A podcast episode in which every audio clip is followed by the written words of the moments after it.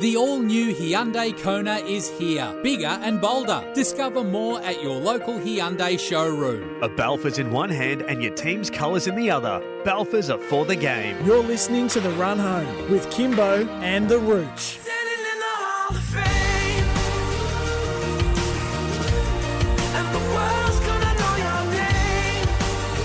350, big thank you to IGA Supermarkets. How the locals like it. And a big congratulations to our five entrants into Kimbo and the Rooch's Melbourne Cup sweepstakes.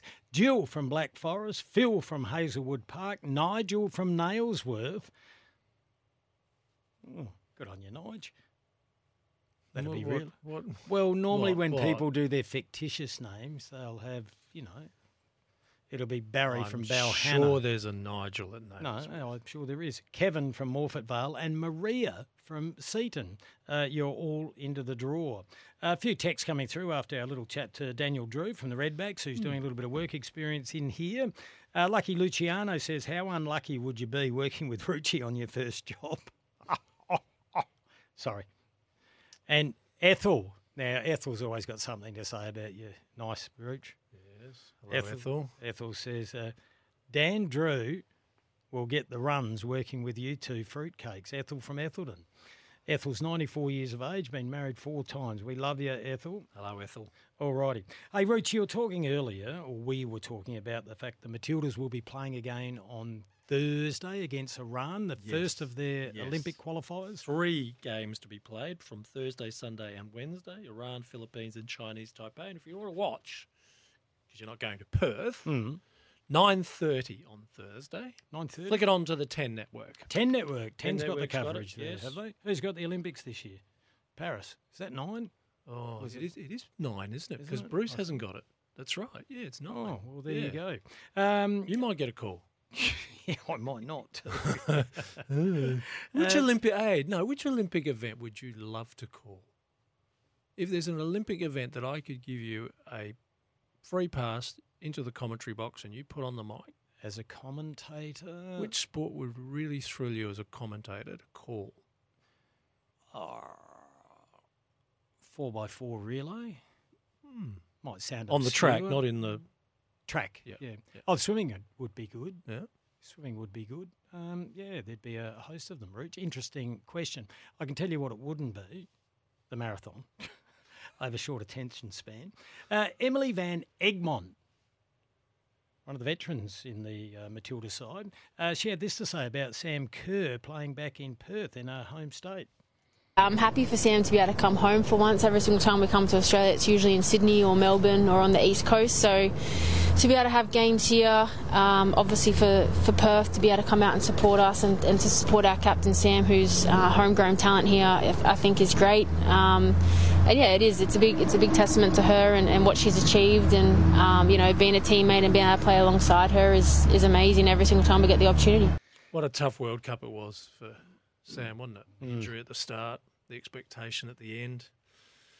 Anyway, Paris awaits. Uh, I told you you can go. You can go online and have a look. Uh, Mm. If you get onto Channel Nine, it was on 60 Minutes. There was a wonderful story there about the Matildas, what they're all up to, and they travelled all around the world because they're all at different clubs Yes. at the moment. Obviously, they'll all be back in Australia now. Those that are playing, uh, it was absolutely brilliant. They present themselves so well, and Mary Fowler is the youngest on the team at 20. She is so mature and articulate. She wanted to be an actress, Rooch, originally. Okay. That was her what she thought she'd end up doing. But What uh, I'll be intrigued with, we would have to say that World Cup was successful in showing FIFA that Australia can put on major sporting events. Our problem is we well, don't. they should have known that from the 2000 but you Olympics know and many you know. other events. Yep. Our problem is going to be not enough venues for the men's World Cup now that it's a 48 team uh, tournament. Now we've seen where the next World Cup, what is it, 2030 or something, is going to have Uruguay, Paraguay, Argentina, Portugal, Morocco, and Spain. Mm.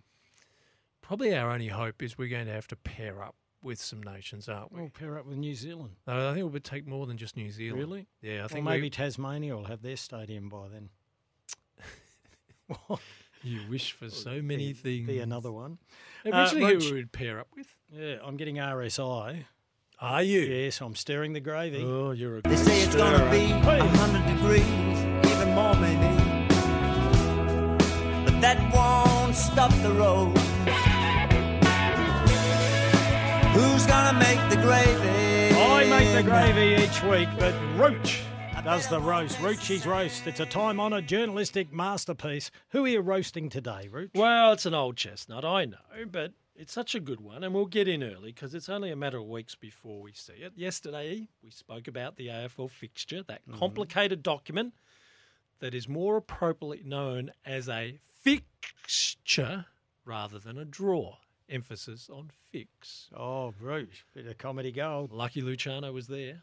When the AFL releases its 2024 Premiership season fixture during the next few weeks, we mm. will have reviews about soft draws, tough draws, and that long running watch on how little Collingwood travels from the comforts of Melbourne, in particular the MCG. Mm, Now, there is so much hypocrisy with the AFL fixture. This is a competition that is based on equality, yet no two teams can say their fixture is equal by what it demands on the field and offers off the park in commercial opportunities.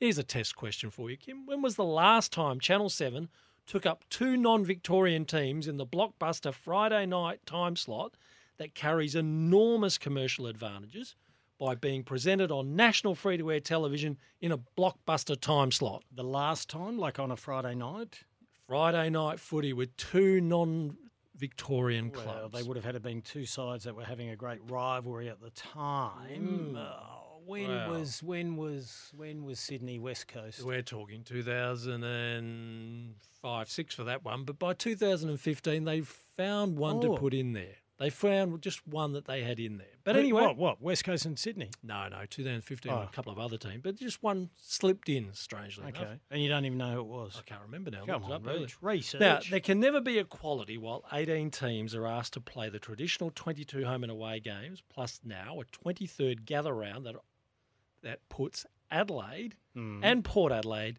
with an extra game at home and demands West Coast goes yet again on a road trip across the Nullarbor. And didn't they make a fuss about it this oh, year? well, I think they should.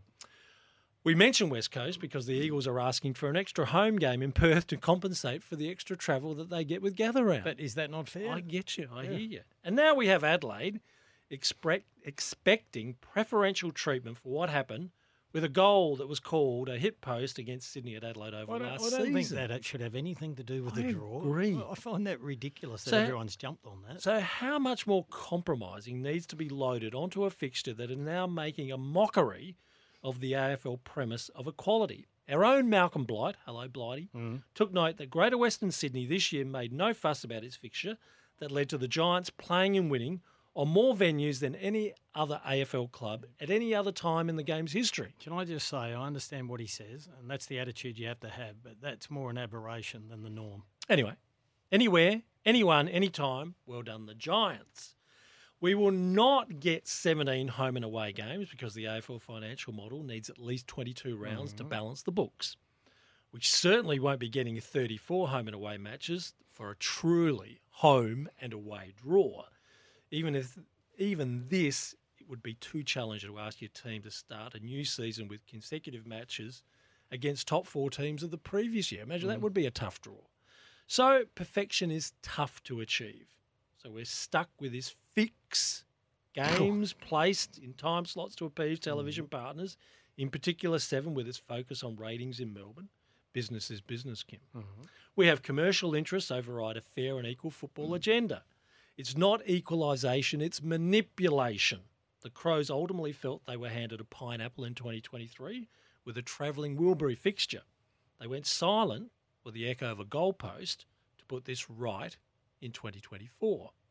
We will have everyone count how many Friday night games Carlton gets. And this time they've probably earned them when compared to previous seasons. We will look at a long stretch of Collingwood games at the MCG and raise our eyebrows again.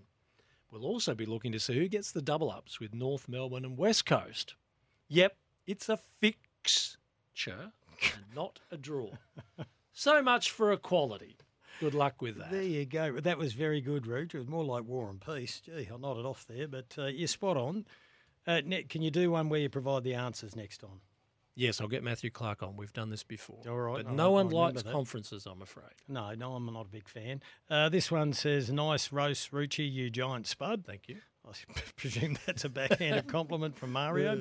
and then talking about Mary Fowler, this one says uh, she can use those acting talents in the penalty box. That's from Will. Oh, Yeah. boom, boom. And uh, it'd be like a marathon uh, every day working with Rooch, wouldn't it be, Kimber? Oh, yes, there's no doubt about that. It, uh, we're on air for two hours. It feels like 15 some days. Uh, four o'clock, yeah, Rooch. Uh, I love you dearly. Only we were paid for 15, Kim. Yeah, That, that would be nice, wouldn't it? All right, news coming up, and then we're going to have a chat to Hannah.